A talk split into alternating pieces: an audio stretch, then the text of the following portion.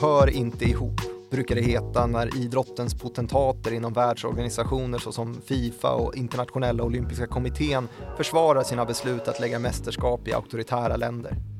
Men under de senaste åren har det kunnat konstateras att skandaltätheten och korruptionen inom idrotten lett till att en slående mängd av dessa gubbar numera tillhör en växande elefantkyrkogård. Något tycks vara på väg att hända i sportens världsordning där sportswashing blivit en allt mer välanvänd glosa och såväl fans som atleter syns ta upp kampen mot de odemokratiska krafterna. Men är det genomgående eller lurar det något större i vassen nu när FBI tagit i med hårdhandskarna och OS återvänt till demokratier i de senaste avgörandena? Ännu väntar OS i Peking och vad avser världens största evenemang, fotbolls-VM, så står totalitära Qatar som värdland 2022. Har Mellanösterns regimer och de andra diktaturerna en gemensam plan som förklarar maktgreppet över idrotten, där striden om Europas fotbollsklubbar utkämpas mellan fans och medlemmar och de oljestinna statskassorna på arabhalvön? Det här är Follow the Money, en podcast om makt, storfinans och börsen av med mig, programledare Martin Nilsson och utrikesredaktör Joakim Rönning. Så om jag börjar med att fråga, eh, är du en klassisk sportkille? Oj, ja, allt mindre får man väl säga ändå. med åldern så förtvinar det. Ja, och du är med? Ja, jo, har väl varit någon gång sådär. Eh, men, Vad är din sport? Hockey. Kan jag tänka mig. Ja, det kunde du göra. Det är väl din sport också för den delen. Ja, förvisso. Eh, sportswashing, ja. vad, vad, vad, är det för någonting? Eh, men washing, det är ju ganska likt det här vi kallar för greenwashing i klimatsammanhanget, att man använder sig av någon sorts eh, marknadsföring, PR-insats för att visa att man inte är så smutsig egentligen, men typ att det inte gör någon skillnad i det stora hela utan att det mer handlar om att um, förbättra sin image. Och det här kan man väl liksom koppla samman med eh, det här ganska så snabbt då, att man använder idrottens värld och de passioner som framkallas av idrott, för det är ju många där ute som tycker att sport är kul och berörande och härligt på många sätt. Det här är ju dessutom ett område som varit ganska så omtvistat, framförallt i början av 1900-talet, första halvan av 1900-talet när det ju inte typ fick finnas professionell sport, framförallt inte i Sverige. Det finns ju en, en tragisk saga om Gunder Hägg när han kom tillbaka från eh, USA efter kriget där han hade varit och försökt tjäna lite pengar på sin sport och han blev avstängd för att det där skulle man inte hålla på med. Man ska vara en hederlig amatöridrottare Annars så kan man, eh, då, då, är man någon sorts cirkusartist i så fall om man ska ta betalt för sig. Men det är ju nästan så... någon, eh, någon form av första clash mellan kapitalismen på något sätt och den här glädjen och kärleken bakom sporten, när pengarna mm. möter passionen och man inte riktigt fattar vart allt ska ta vägen. Ja, precis. Och det här är ju någonting som man har utnyttjat från eh, bolag naturligtvis, det vi kallar för sponsring. Och som sagt, greenwashing, sportswashing, det här har ju funnits tidigare, men man kanske inte riktigt har kallat det för sportswashing då, eh, om man, om man tittar på just sponsringen då. Att man försöker komma bort från, som bolag då, varningar om den verksamhet man bedriver som farlig då för att deras kunder ska få en annan eh, ett annat intryck av det man ägnar sig åt. Och då pratar vi ju om oljebolag till exempel, Big Tobacco, alkoholbranschens ölbryggerier och senare också då andra stora sponsorer i idrottssammanhanget idag, eller framförallt fram, kanske upp till idag, har ju varit Coca-Cola, Pepsi, McDonalds, eh, godistillverkare, Mars till exempel, som ju bland annat äger Snickers-chokladen. Den har man ju sett på en och annan, ett och annat plank in till en fotbollsplan genom sina dagar. Och man hade ju kunnat tänka sig liksom att det här borde ju bara vara sportutrustningstillverkare som låg längst fram i det här och så var det kanske i början då innan reklamen fick den här mer smarta inriktningen, lite mer manipulativa inriktningen. Och det man fann i smutsiga eller på något vis illegitima branscher har ju varit att om vi kopplar ihop våra varumärken med positiva känslor och passioner så här Eh, initialt då kanske i form av bioreklam och därefter i underhållningsprogram på TV och sen så upptäckte man idrotten då. Det medför att den intuitiva kritiken, eller vad man ska säga, mot den verksamhet som man bedriver och den man säljer till sina konsumenter, att den lättar liksom. Och att det blir lättare att hantera skandaler och, och problem då med verksamheten utifrån det här. Så sport blev liksom nästa våg i den här smarta, eller vad man ska säga, nästan cyniska reklamhistorien. Eh, och den har ju medfört då att, att sponsorskapsintäkterna har växt exponentiellt, att man har sett att det här faktiskt funkar. Och sedermera då att idrottare och um, idrottslag, hela sportindustrin har blivit högomsatt. Att hela sportvärlden idag är en penningstinn verksamhet. Då. Mm. Ja, men det märks ju inte minst när stora idrottare har ju plötsligt en ganska rejäl publik och när man märkte att publik var någonting som var värt väldigt mycket så blev det ju den här första riktiga clashen. Jag kommer ihåg, vad hette den här Netflix-serien som eh, Michael Jordan var huvudpersonen ja. i? The Last Dance va? Just det. Eh, han som hamnade i, i kläm lite grann politiskt när det var en stor antirasistisk våg i USA eh, och han eh, uttalade det här klassiska Republicans buy sneakers too och så ville han inte ta sida. Eh, sponsrad Nej, av Nike då, såklart. Ja, just det. Ja, men det där, Michael Jordan sätter ju verkligen fingret på hur viktig en enskild idrottsman kan vara för ett varumärke ju. För på hans tid, eller i, i hans ungdom, så var faktiskt inte Nike ett, ett varumärke att räkna med vad det gällde skor. Och det kommer ju han att ändra på. Alltså på hans tid så ville ju alla signa med, med Adidas då, som det här berättas i den här dokumentären. Att han eh, först och främst ville ha ett kontrakt med Converse, alltså eh, sportskotillverkaren Converse. Och att de, de hade bara standardiserade kontrakt som kunde ges till alla då. Ehm, Adidas hade inte något intresse av att signa en nyframväxande stjärna som inte riktigt hade tänts än. Men det hade däremot Nike då som hade liksom inte riktigt, de hade inte kommit särskilt långt med sin satsning på, på basket och man var dessutom, hade gjort sina första förlustår där på 80-talet och var helt enkelt på jakt efter att signa en eh, blivande storstjärna. Och där dök Michael Jordan upp men från början så var inte han ens intresserad av att, att förhandla med Nike. Så det var först när Adidas uttryckte att man hellre ville signa en center än en guard som, som Michael Jordan var och att han dessutom var för kort som han fick lite något argt i blicken. Och av sina föräldrar kunde övertalas om att gå och ta ett möte med Nike som då renderade, ett möte som då renderade i ett kontrakt och att han fick sin, den här siluetten när han, det är, han gör väl en slamdunk eller någonting på den här själva siluetten som ju är Air Jordan, det skovarumärke som därmed grundades. Och det ledde ju till att sneakerskulturen föddes på nytt ungefär och att Nike blev ett eh, världsbolag och jag kollade faktiskt lite siffror på hur mycket pengar Michael Jordan har gjort sig på sitt skokontrakt med Nike och det är över en miljard dollar. Så finns det ju liknande stories om eh, Tiger Woods till exempel, golfaren som ju tog golfen till Nike den sitter kvar nu eh, och det kanske kan ha att göra någonting med att Tiger ju inte är lika het längre. Men Nike var ju inget golfmärke innan dess, så där ser man ju verkligen hur viktig eh, idrotten är för, för bolag och framförallt då ur en kanske lite mer konventionell praxis att ja, det är klart att, att idrottare kan vara väldigt viktiga för varumärken som ägnar sig åt just sportutrustning. Um, men den här, det, det hör ju inte riktigt till den här sportswashing-delen då om vi, om vi ska närma oss den historien igen så kommer ju det här programmet handla lite mer om varför sportswashing har klättrat på nyordslistorna de senaste åren här. Och det är ju de här OS-tilldelningarna till, eh, ja men från början så var det väl 2008 i Peking som man faktiskt började se ett problem med att oj, nu har vi gett en totalitär diktatur ett eh, olympiskt mästerskap här. Och Alltså intuitionen är ju naturligtvis alltid att det ska vara det positiva som ska lyftas fram och, men det positiva har ju visat sig vara först och främst teoretiskt liksom att man har en, en incitamentstruktur för att de här länderna då ska kunna satsa på infrastruktur och sånt som kommer befolkningarna till nytta och att man bygger vägar och har arenor och att det blir ett ökat fokus då på när det här samhället stärks då genom den här utvecklingstrenden som sätter igång.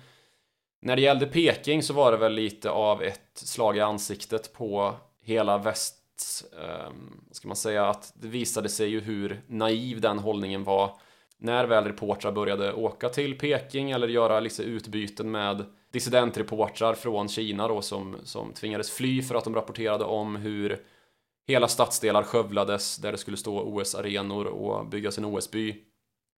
Och att hela den här ädla tanken då om att det här är någonting bra för befolkningen stämde ju till viss del, men den, den, den utfördes ju på ett sätt som var fullständigt oacceptabelt ur den världsbild som är demokratisk.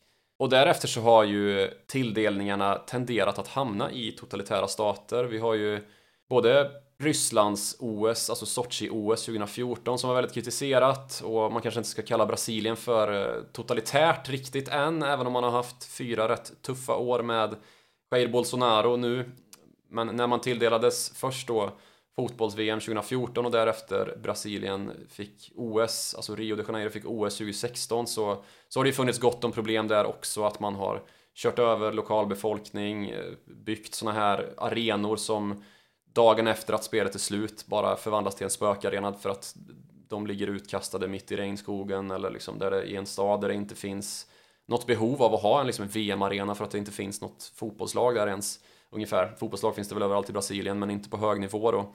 Eh, bland annat den arenan i Manaus som man har eh, just ute i regnskogen som, som har verkligen förvandlats till en, en spökarena som, som ingen har nytta av överhuvudtaget. Så var det ju också mycket problem med de favelor som låg intill arenorna som ju skövlades och det blev mycket uppmärksamhet kring då.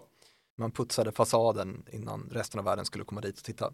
Ja, precis. Det blir just en putsad fasad och, och det är ju just det som är sportswashing då, att man putsar upp en fasad och lajvar lite grann en fri, öppen demokrati och, och att det där bakom skyfflas undan och sen så kommer naturligtvis det tillbaka. Men då har man också upprättat möjligheter att göra affärer med väst då som vilar i någon sorts tro om att gud vad bra det har blivit där ändå. Nu, nu blir det ju inte så naturligtvis heller eftersom att vi ju har fått upp den här frågan på bordet och just att sportswashing har blivit ett, ett ord att räkna med och vi har ju organisationer som, som ägnar sig uteslutande åt att bevaka och utreda hur det här går, alltså Amnesty, Human Rights Watch och sådana här. Men du, vad, vad, är det egentligen som, eh, som man vinner på det? Är det samma typ av krafter som när eh, Nike signar eh, Michael Jordan, att man associerar hans framgång med, med varumärket? Funkar det på precis samma sätt vad gäller länder? Ja, eh, kanske inte riktigt alltså. För det här handlar ju om att ställa sig i lite bättre dagar och man kan väl också resonera lite grann kring hur den korruption som äger rum också får slå rot i internationella organisationer som ju Fifa, alltså fotbollens världsorganisation och då eh, IOK, internationella olympiska kommittén där man avgör vart någonstans ett OS ska förläggas då. För det här har ju blivit framförallt Fifa oerhört korrupta, alltså bekräftat korrupta organisationer där det strömmar mycket illegitima penningmedel och där många av delegaterna har konstaterats ta emot mutor. Och det gör ju på ett sätt att världsordningen får sig en törn i fråga om att sträva efter transparens och demokratiska synsätt naturligtvis. Det är ju en sak, men det är ju inte någonting nytt egentligen. Alltså 1936 så höll ju Nazityskland i ett väldigt omtalat olympiskt spel ju med Olympiastadion i Berlin som sitt huvudcentrum för, för de spelen. Och sen så efter det så hade vi ju en definierande period då med ett andra världskrig det, där det ju inte ägde rum några olympiska spel naturligtvis.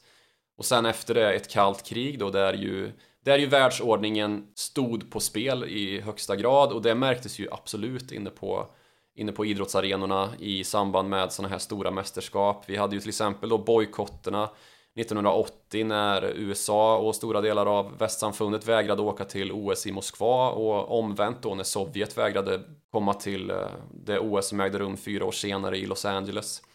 Så det här har ju absolut varit så att man kan många gånger i historien peka på incidenter där man bara kan konstatera att idrott och politik hör ju visst ihop. Det är ju nästan samma sak i, i många fall. Som sagt att det är ju idrott i mångt och mycket en, alltså i den grekiska gamla traditionen att man skapade en underhållningsform både för de aktiva atleterna och för publiken. Att man kunde liksom simulera krig och um, helt enkelt få utlopp för inte bara nationella känsloyttringar utan också liksom njuta av kampen. Lite perverst låter det ju nästan men eh, det finns ju någonting där absolut. Det är lukrativt att vinna folkets kultur på något sätt.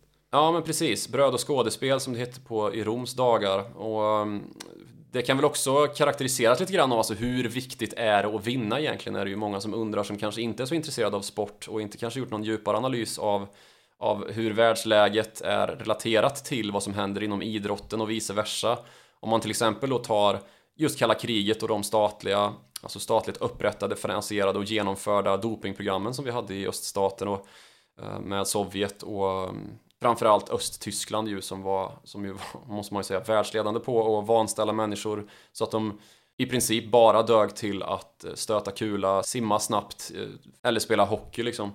Eh, och därefter var så vanställda att de dog i förtid eller kanske fick byta kön för att de var så fullpumpade med eh, testosteron att det hade utvecklats missbildningar liksom. Och säger väl egentligen allt om hur idrotten verk, alltså kan driva fram den här vinst, det här vinstbegäret och att det finns en fernissa som man gärna putsar upp med idrott och att den fåfängan är ganska så djupt rotad i både individer och i alltså individer som ju faktiskt utgör regeringar också. Men om vi tar tillbaka till lite mer nutid då, vad skulle du säga, hur skulle du säga att man använder det här vunna förtroendet att få hålla OS i Peking 2008 eller, eller Sochi 2014? Vad, hur kapitaliserar man bäst på det? Alltså det har väl nästan blivit en form av att sätta ner foten för den världsordning som man faktiskt vill ska råda. Och sen så har ju autokratierna då, alltså sådana länder som har tilldelats OS de senaste 20 åren har ju, det har ju handlat om eh, Kina, Ryssland, Brasilien då på ett ganska så flagrant sätt liksom lyft upp den här fernissan och varit alltså vägrat göra sig underdåniga i fråga om att låta väst diktera några villkor för vad som är öppenhet och frihet och hur land ska styras och ställas. Och det här gör ju också någonting med liksom hur trenden har sett ut sen egentligen kalla kriget tog slut och väst konstaterades vara vinnare liksom. Och då pratar vi först, först och främst då om, om Ryssland och Kina som ju i Kinas fall framförallt då har sett en ny vår och eh, blivit en världsmakt igen och där kliver man ju inte åt sidan längre för vad, vad väst anser och den argumentationsteknik som förs därifrån utan man står fast på sina positioner och låter sig inte definieras av någon annan liksom. Och det här gäller ju även för Ryssland på ett väldigt tydligt sätt. Att man ju i mångt och mycket anser sig vara utsatta för en desinformationskrigföring då, som ju leder till de här färgrevolutionerna och man hävdar sig vara utsatt för ett, men, ungefär ett desinformationsanfallskrig och att det då rättfärdigar att man på eget bevåg också genomför ett propagandakrig mot andra länder. Med färgrevolutionen menar du inte de regnbågsmålade naglarna som eh, kom upp i något av OS här du har nämnt utan någonting annat? Ja. Eller? Nej, det är ju varenda mästerskap som äger rum i de här totalitära länderna så är, lyfts det ju fram just uh, hbtq-frågan av, av atleter men det blir ju en ganska så blir ganska så tamt även om det ju är någonting men samtidigt då om vi går upp på en lite mer organisationell nivå så har ju både Uefa, Fifa och IOK varit väldigt undfallande med just det här att visa stöd för någonting. Eh, Uefa hade ju under EM här, fotbolls-EM, alltså Uefa är ju Europeiska fotbollsförbundet. Då hade man ju som ansats att, att det skulle vara det öppna mästerskapet, att det skulle symbolisera mycket frihet och, och jämlika värden, men samtidigt så vägrade ju Ungern spela sin match i München på en arena som då var upplyst i regnbågens färger och då fick ju Uefa helt enkelt bara backa från den frågan och det är ju, ja, det är väl sorgligt att det ska vara på det här viset. Och det är väl också i linje med den här trenden då som man kanske inte ska överdriva allt för mycket liksom, men att, att väst nu tar intryck av öst snarare än tvärtom då vi hade efter järnridåns fall en demokratisering av Östeuropa som nästan tog sig hela vägen in i Ryssland men som nu ju verkligen har stannat av och där både Ryssland och Kina har växt sig starkare och nu gör mot, motangrepp, vilket vi ju inte minst ser i, i världshandeln och i den stora maktpolitiken kring, ja men nu i våra dagar här i Ukraina och runt Ukraina och hur man ställer en massa omöjliga krav på NATO och hävdar att man är under attack ungefär. Ja, för den grejen tog ju verkligen fart ungefär samtidigt som Sochi-OS, eller hur? Ja, det är faktiskt ännu mer närliggande i tid. Man väntade med den här Krim-annekteringen till samma dag som Sochi-OS stängdes. Då gjorde man intåg på Krim.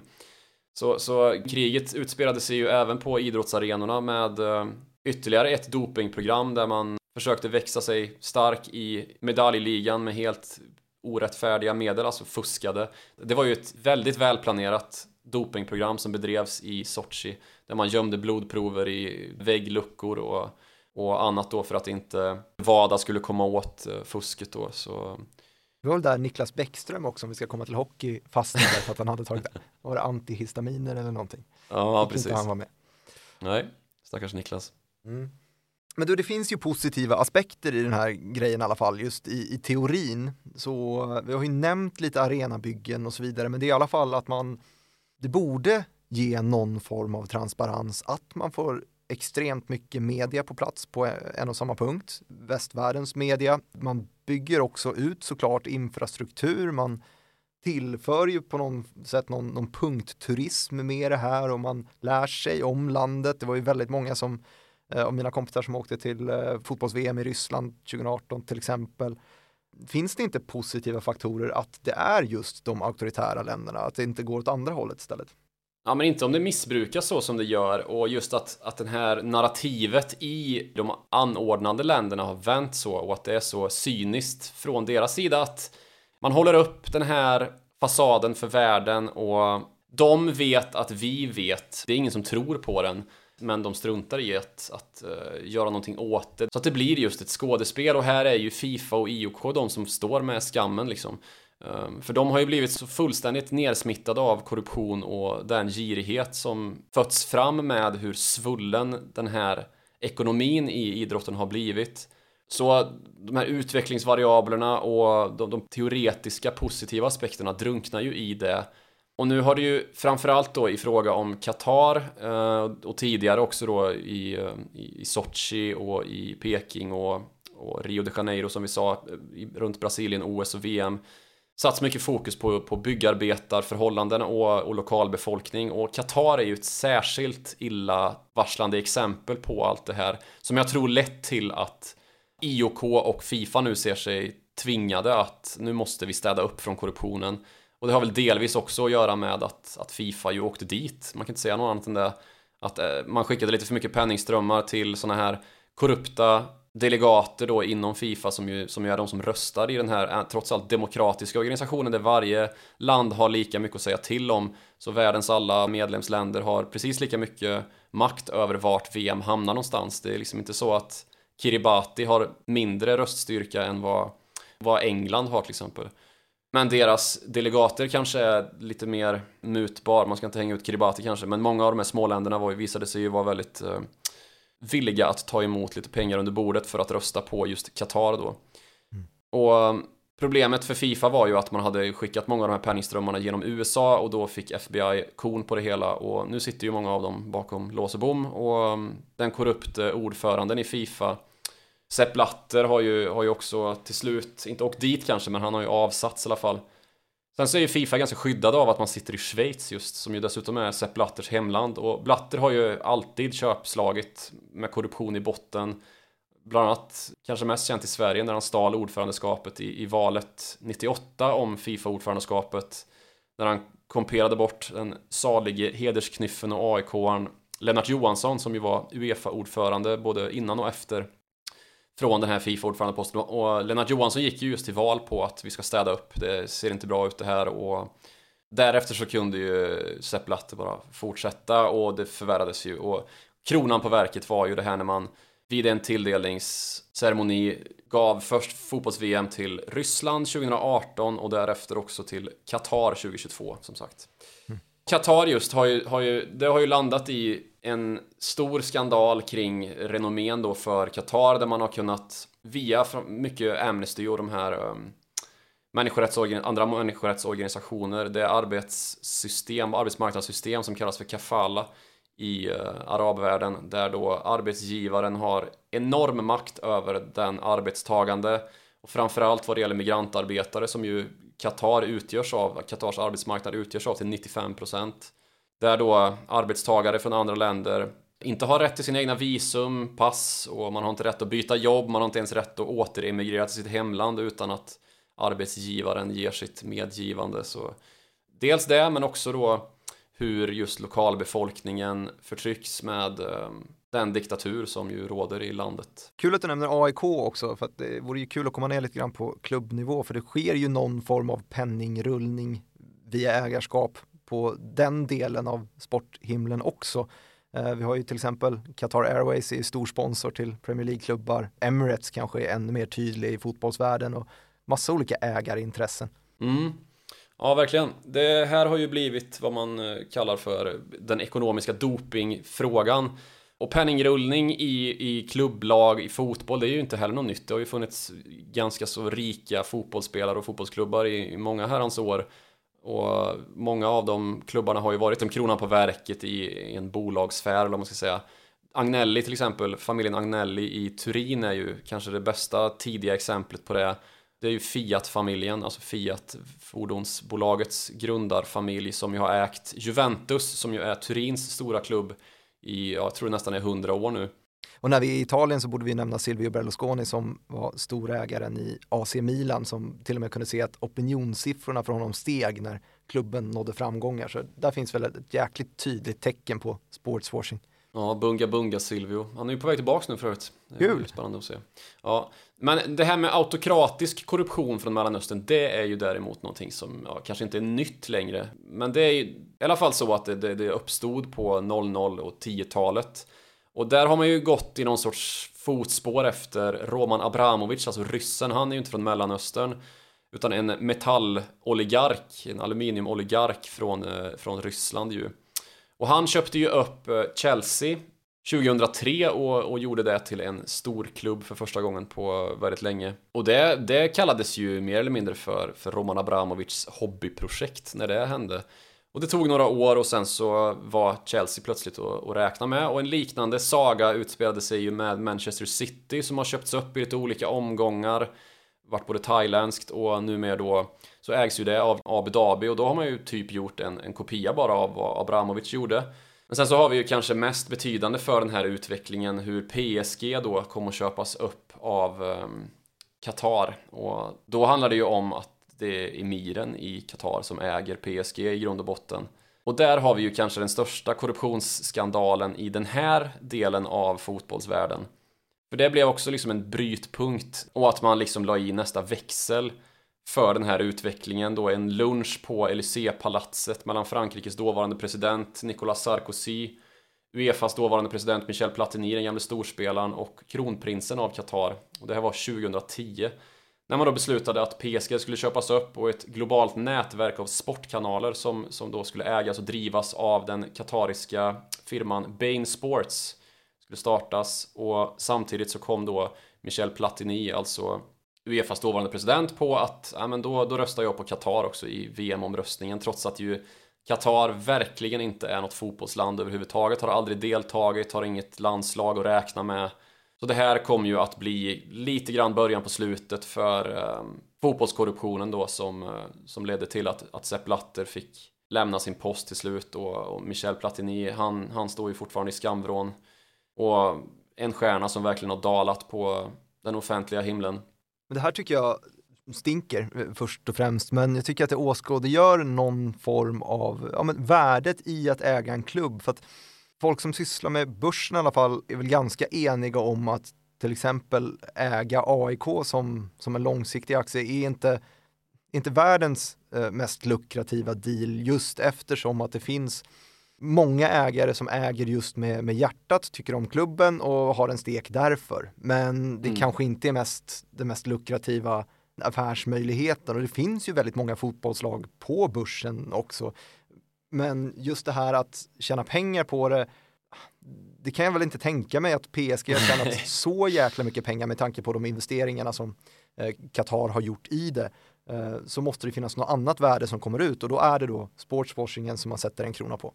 Ja, det kan man väl säga. Men sen så, det här det är ju kniviga frågor det här också med att, uh, att värdera fotbollslag på börsen. För om vi har i Sverige då till exempel så tog du upp AIK, de är ju börsnoterade. Där har vi ju den svenska föreningstraditionen att förhålla oss till och vad heter den, den här principen som, som är i svenskt föreningsliv att det ska vara... I ideella föreningar så måste medlemmarna ja, äga precis. minst 51 procent, eller hur? Exakt, och det innebär ju då att när det väl är medlemsmöte, årsmöte, så, så är ju det bolagsstämman för AIKs eh, aktiebolag. Och ska 51% av, av makten sitta hos medlemmarna så blir det ju Norra Stå som bestämmer och det är ju svårt att tänka sig att Norra Stå skulle släppa igenom att absolut ta en utdelning ni. Det kan vi väl unna oss. De vill ju såklart att passionen ska få stå i första rummet och att man ska återinvestera allt kapital som finns till övers för att förbättra fotbollen, alltså fotbollslaget men sen så om man jämför då med fotbollslag på kontinenten eller i, i Storbritannien så har vi ju Manchester United är väl det största. Och där har man ju inte fotbollen i scopet liksom eller i själva aktiens utveckling mer än det att om det går bra för fotbollslaget så skapas det intäktsmöjligheter, men det är ju inte så att liksom Cristiano Ronaldos övergång är direkt kopplad till någon balansräkning eller så, utan det handlar ju om att man har möjlighet att sälja mer tröjor till fansen, man kanske får möjlighet att gå vidare i mästerskap och kamma in lite mer pengar på, på arenan som väl ingår i det här. Och sen alltså om vi går till Danmark till exempel så har man ju Parken Sports and Entertainment som äger FC Köpenhamn och, och dessutom en massa annat, alltså Parken, arenan, Danmarks nationalarena, någon gymkedja och sådär. Och sen så har jag faktiskt inte så bra koll på hur det ser ut i Juventus, men jag antar att det är något liknande då, där man inte har någon svensk föreningspraxis med 51% ägarskap från medlemmarna, utan att det är lite mer business, men fortfarande så att fotbollstruppen, eller vad man ska säga, det, det har ju inte riktigt med sista raden att göra. Det har det däremot i AIK då, där man redovisar transfer netto i slutet på, på varje kvartal. Men om det nu är så att det drivs jävligt mycket av, av hjärta och anknytning till en viss klubb, blir man inte asförbannad om det kommer in någon utifrån och bara köper upp hela klubben? Jo, det blir ju alltid så. Och där har vi ju det kanske perfekta exemplet nu under hösten här i just England där Newcastle United med svartvitrandiga tröjor köptes upp av ehm, Saudiarabiens kungafamilj, alltså med Mohammed bin Salman i spetsen. Det väckte ju naturligtvis väldigt mycket ont blod i den gamla arbetarstaden, det är ju en gammal kolstad. Det visar ju också att fotbollens ekonomiska doping har fått helt nya proportioner och blivit liksom närmast absurd i sin pengarullning. Och det, det är ju naturligtvis så att det är orsaken bakom att vi, vi har fått den här övergångssummeinflationen, att spelare numera kan gå för över en miljard liksom. Och att tv-rättighetspriser har pressats upp något helt sanslöst och att liksom spelplanen har ritats om för vad världsfotbollen är. Och jag tycker det är intressant att ta upp att världsfotbollen utgörs ju egentligen inte av något annat än Europa om man ska vara helt ärlig. Det är mycket spelare från andra världsdelar men all den fotbollen spelas ju i Europa. Och dessutom så är ju det här en sport där världspolisen inte har så bra koll helt enkelt. Där man kallar det för soccer och då pratar vi naturligtvis om USA. Att man inte är lika intresserad som hela den övriga världen egentligen är.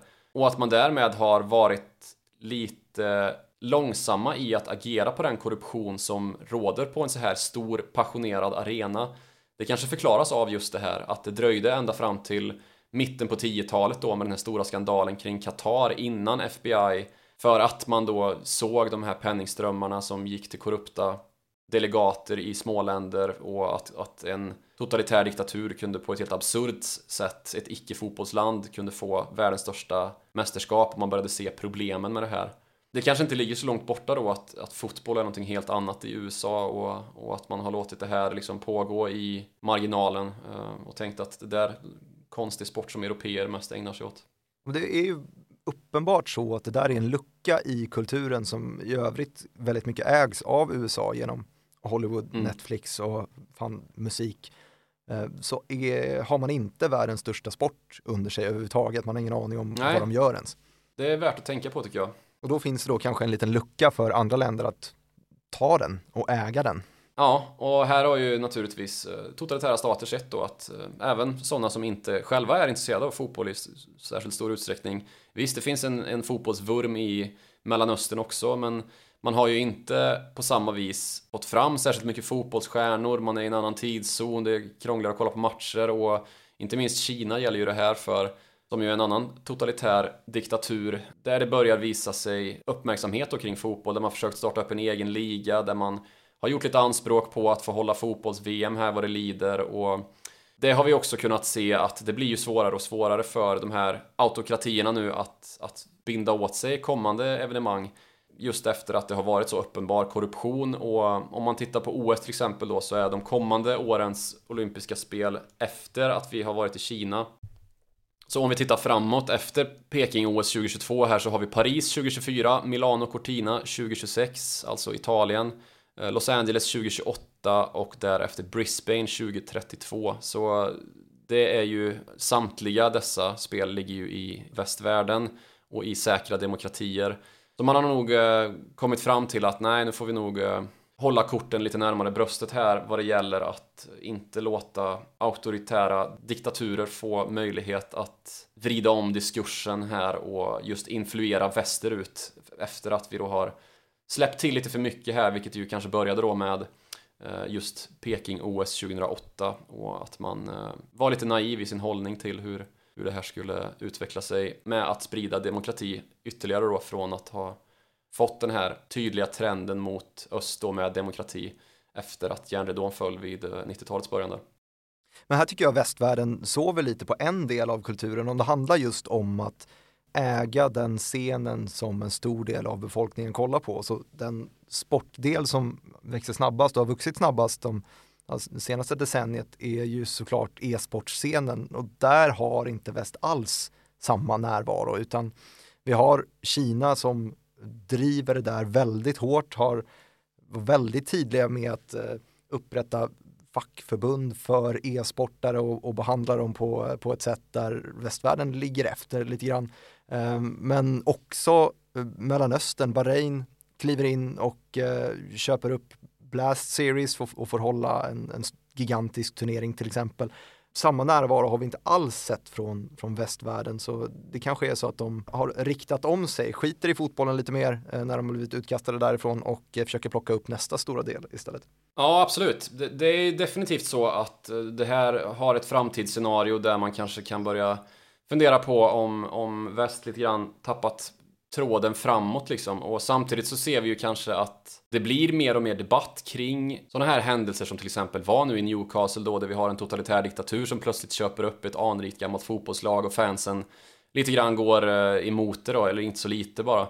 Men sen så finns det ju andra problem, alltså andra sätt att få inflytande och det är ju via sponsorskap fortfarande. Så man, där kommer vi ju tillbaka till det att den ekonomiska dopingen har ju inte bara ägarkopplingen för sig liksom, utan det finns ju massvis med toppklubbar som inte direkt ägs av Mellanöstern-diktaturer, men som har fått feta sponsorkontrakt som man är beroende av. Och då har vi ju till exempel Barcelona, Real Madrid och Arsenal som eh, har, eller tidigare har haft Qatar Airways, Emirates eh, och Etihad, alltså de här stora statliga flygbolagen som huvudsponsorer på tröjorna. Och det är ju enorma kontrakt. Just det, det är så, Arsenals hemmaarena heter Emirates, eller hur? Ja, precis, dessutom. Men nytt är ju då att den här typen av sponsorkontrakt inte får passera förbi utan en rejäl debatt. Vi hade nyligen en nästan rebellliknande situation på Bayern München, alltså den tyska storklubbens årsmöte när medlemmarna ställde till med nästan ett, eh, ja, men ett uppror på mötet kring då att ledningen hade bestämt sig för att Qatar Airways skulle vara sponsor på, på tröjan just. Så här har såklart både, både fans och medlemmar ett stort ansvar i det att liksom sätta ner foten i det fallet då att de har en möjlighet att rösta eh, och det har man framförallt i Tyskland. Det ser ju också liksom hur det ser ut med de här aktiebolagsstrukturerna olika ut mellan olika länder då, men Tyskland är lite mer likt Sverige i det. Och sen så börjar ju faktiskt också idrottare och, och säga emot och det skulle ju också kunna leda till en vändning om det blir liksom farligt för autokratier att ha mästerskap. Och jag håller det kanske inte som sannolikt för id att idrottare faktiskt skulle säga nej till att åka på ett mästerskap. Det blir ganska absurt tycker jag när man liksom Patrik Ekwall frågar eh, Zlatan Ibrahimovic vad han tycker om den inrikespolitiska situationen i Qatar liksom. Han vill bara dit spela fotboll. Och har man som idrottare liksom lagt hela sitt liv på att bygga upp en, en idrottskarriär så ska man väl inte vara beroende av de politiska agendor kring var mästerskap avgörs liksom. För att, liksom, att man plötsligt ska frånhålla sig från att sätta pricken över i på sin karriär som ju många av de här gör i sina OS och, och VM liksom. Däremot så, så har de ju rätt att tala i och om autokratier, alltså idrottarna då. Och det är ju faktiskt otänkbart att en OS-atlet skulle gripas för att ha nyttjat den yttrandefrihet som finns på hemmaplan. Det, det, blir ju liksom en frizon då när man är på ett OS eller ett VM. Och därmed så kan det ju bli liksom kämpigt när syftet är då för det anordnande landet att liksom tvätta sitt anseende. Så som sagt, den frågan om var någonstans mästerskapen hamnar, det måste ju ligga på Fifa och, och IOK liksom. Det får man väl påverka därigenom istället. Men det finns ju onekligen liksom ett tydligt problem med hur kanske framförallt just sportjournalister är liksom skickade att granska det här. Det, det, är ju inte alltid så att, eller väldigt sällan så att det är huvudfokuset, utan den uppgiften har ju axlats istället då av människorättsorganisationer och först sentida då av sportjournalister som har en lite djupare ambition med sitt liksom yrke utöver att kanske granska bara fotbollsmatchen, att man också granskar fotbollen i sin helhet. Där skulle man väl kunna ge en liten shout-out till eh, många journalister som, som verkar i större sammanhang, men framförallt kanske Olof Lund vars intervju med en VM-chef här i Qatar, Nasser Al-Khatter hette han, eh, Eh, blev ganska uppmärksammad, till och med så att den borde blivit mer uppmärksammad internationellt. Den gjordes då i en halvtimme där hela, hela intervjun är filmad och publicerad.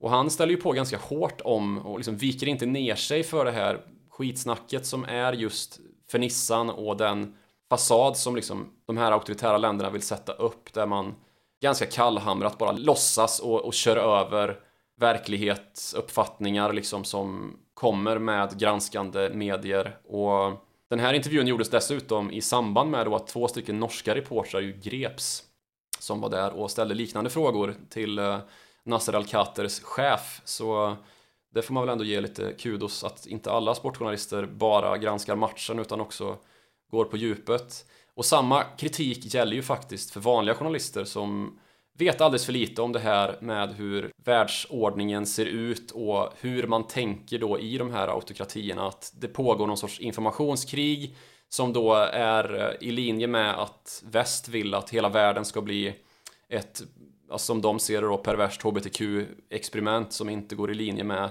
deras konservativa ortodoxa värderingar och det kan vi ju faktiskt se konsekvenser av att det här östliga inflytandet har nått västs debatt och retorik liksom när man kan läsa i stora dagstidningar och höra i nyhetssändningar att vi beskriver skeenden på ett sätt som är ganska slarvigt och väldigt tydligt influerat av desinformation och propaganda som kommer österifrån. Vad tänker Inte minst du på då? nu med, ja men Ukraina har vi ju ett utmärkt exempel på det.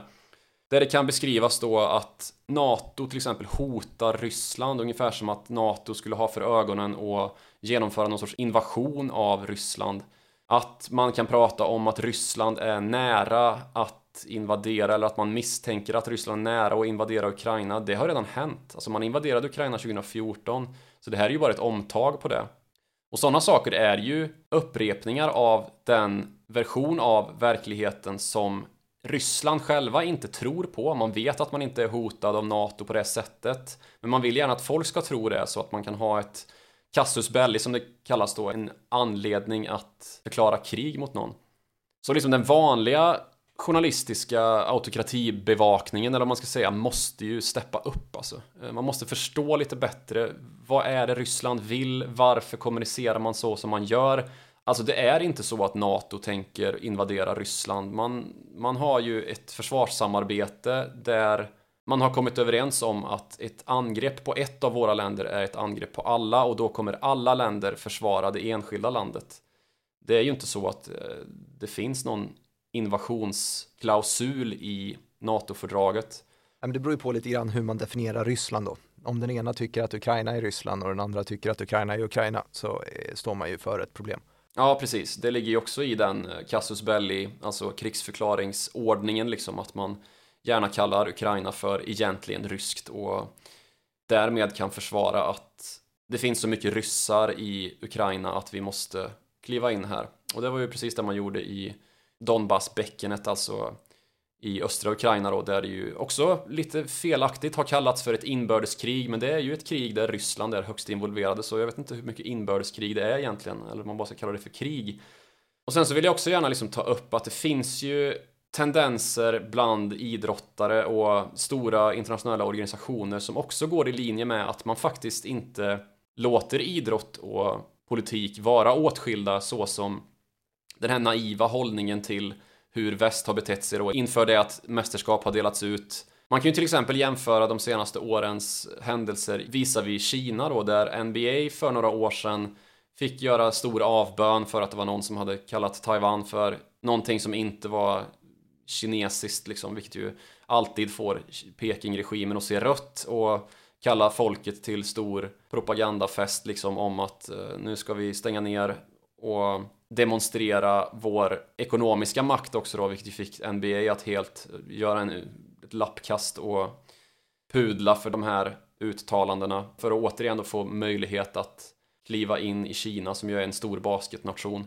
Om man jämför det då med till exempel tennisorganisationen WTA eller damernas tennisorganisation och den här situationen som har uppstått kring Peng Shuai nu, den kinesiska tennisstjärnan som gick ut med anklagelser om att hon hade blivit sexuellt utnyttjad av kommunistpartiet. Så han var väl sjunde man som högst i kommunistpartiet. Och det här ledde ju till att hon blev försatt i någon sorts husarrest och inte har kunnat tala fritt med medier naturligtvis och gjort några väldigt underdåniga uttalanden för medier och det är ju helt uppenbart att hon är i partiets grepp nu. Då gjorde ju VTA så att man sa ifrån och, och helt avlyste alla tennisturneringar som var anordnade av VTA då i Kina. Eh, till dess att man har fått försäkran som man faktiskt tror på att Peng Shuai är i säkerhet och att hennes rättigheter är tillgodosedda. Vi har ju också en rörelse med eh, ja, som har följt Black Lives Matter att knäböja inför matcher och så här som ju har spritt sig väldigt vitt i lagsportssammanhanget att visa stöd för eh, svartas kamp och ja, egentligen mot ojämlikhet i största allmänhet då. Så det sker ju en, en eh, motrörelse nu från väst som kanske är lite senkommen men som ändå är en rörelse och som sagt IOK har ju uppenbarligen börjat göra lite bot och bättring då med de tilldelningar man har sett de senaste åren för kommande olympiska spel i alla fall så kan man väl också jämföra LeBron James till exempel med Michael Jordan som vi pratade om tidigare här att han inte ville göra några uttalanden om, eh, om en dåtidens Black Lives Matter kan man väl nästan kalla det.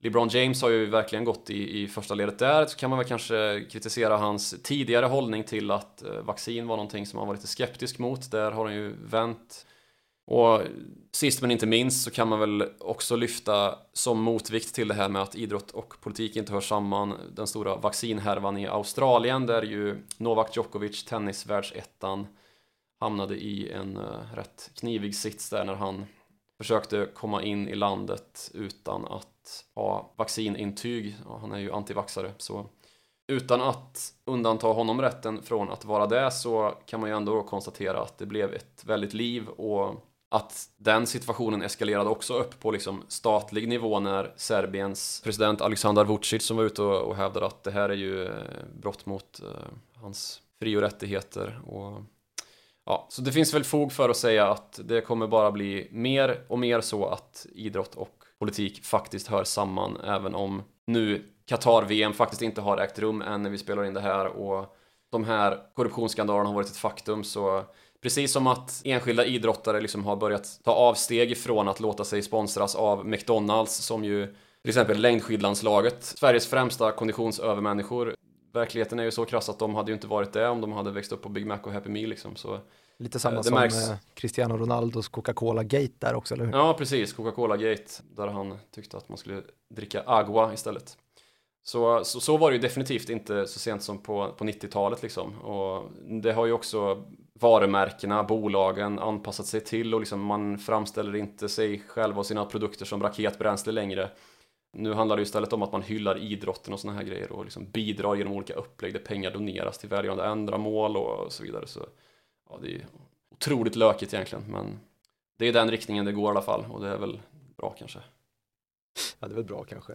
Sen så har vi också den här utvecklingen som skedde kring den superliga som man försökte starta då. Eh, det var ju 12 stycken toppklubbar som i Europa då skulle frångå Champions League, alltså ligan för de allra bästa lagen som har kommit placerat sig högst i sina nationella ligor och stänga en liga, ehm, mycket på grund av då hur mycket tv-pengar det, det handlar om det här.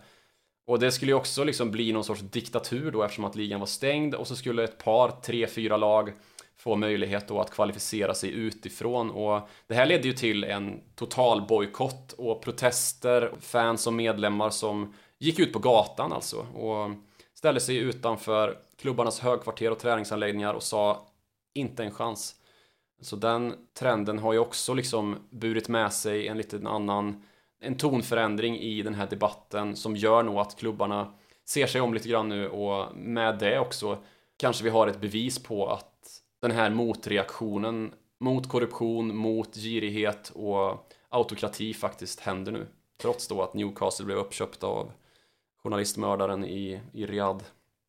och kanske då också något form av tecken på att den här transferinflationen håller på att stagnera lite grann. Ja, så kan det ju absolut bli om det går så pass långt att man bestämmer sig för att så här kan vi inte ha det och man kanske till och med inför någon sorts transfertak eller lönetak så som man det har man ju faktiskt i USA i en del sporter och det finns ju inte så mycket opinion emot det direkt. Ehm, så det är väl inte alls en omöjlighet. Ännu mer just mot det här att om färre stålar kommer in i sporten för att man tackar nej till de som är allra mest så eh, Ja, precis, att det kanske det rent naturligt marknadsmässigt har nått sitt tak, jag vet inte. Mm, inte helt omöjligt. Ja. Inte helt omöjligt är det heller att höra av sig till oss. Man kan göra det till exempel på mail på followthemoney.direkt.se. Man kan också göra det till oss person på Twitter och då når man utrikesredaktören på snabel Joakim Ronning och mig når man på snabel direkt Martin. Tack så mycket för att ni har hängt med i det här sportrika avsnittet så hörs vi igen om en vecka.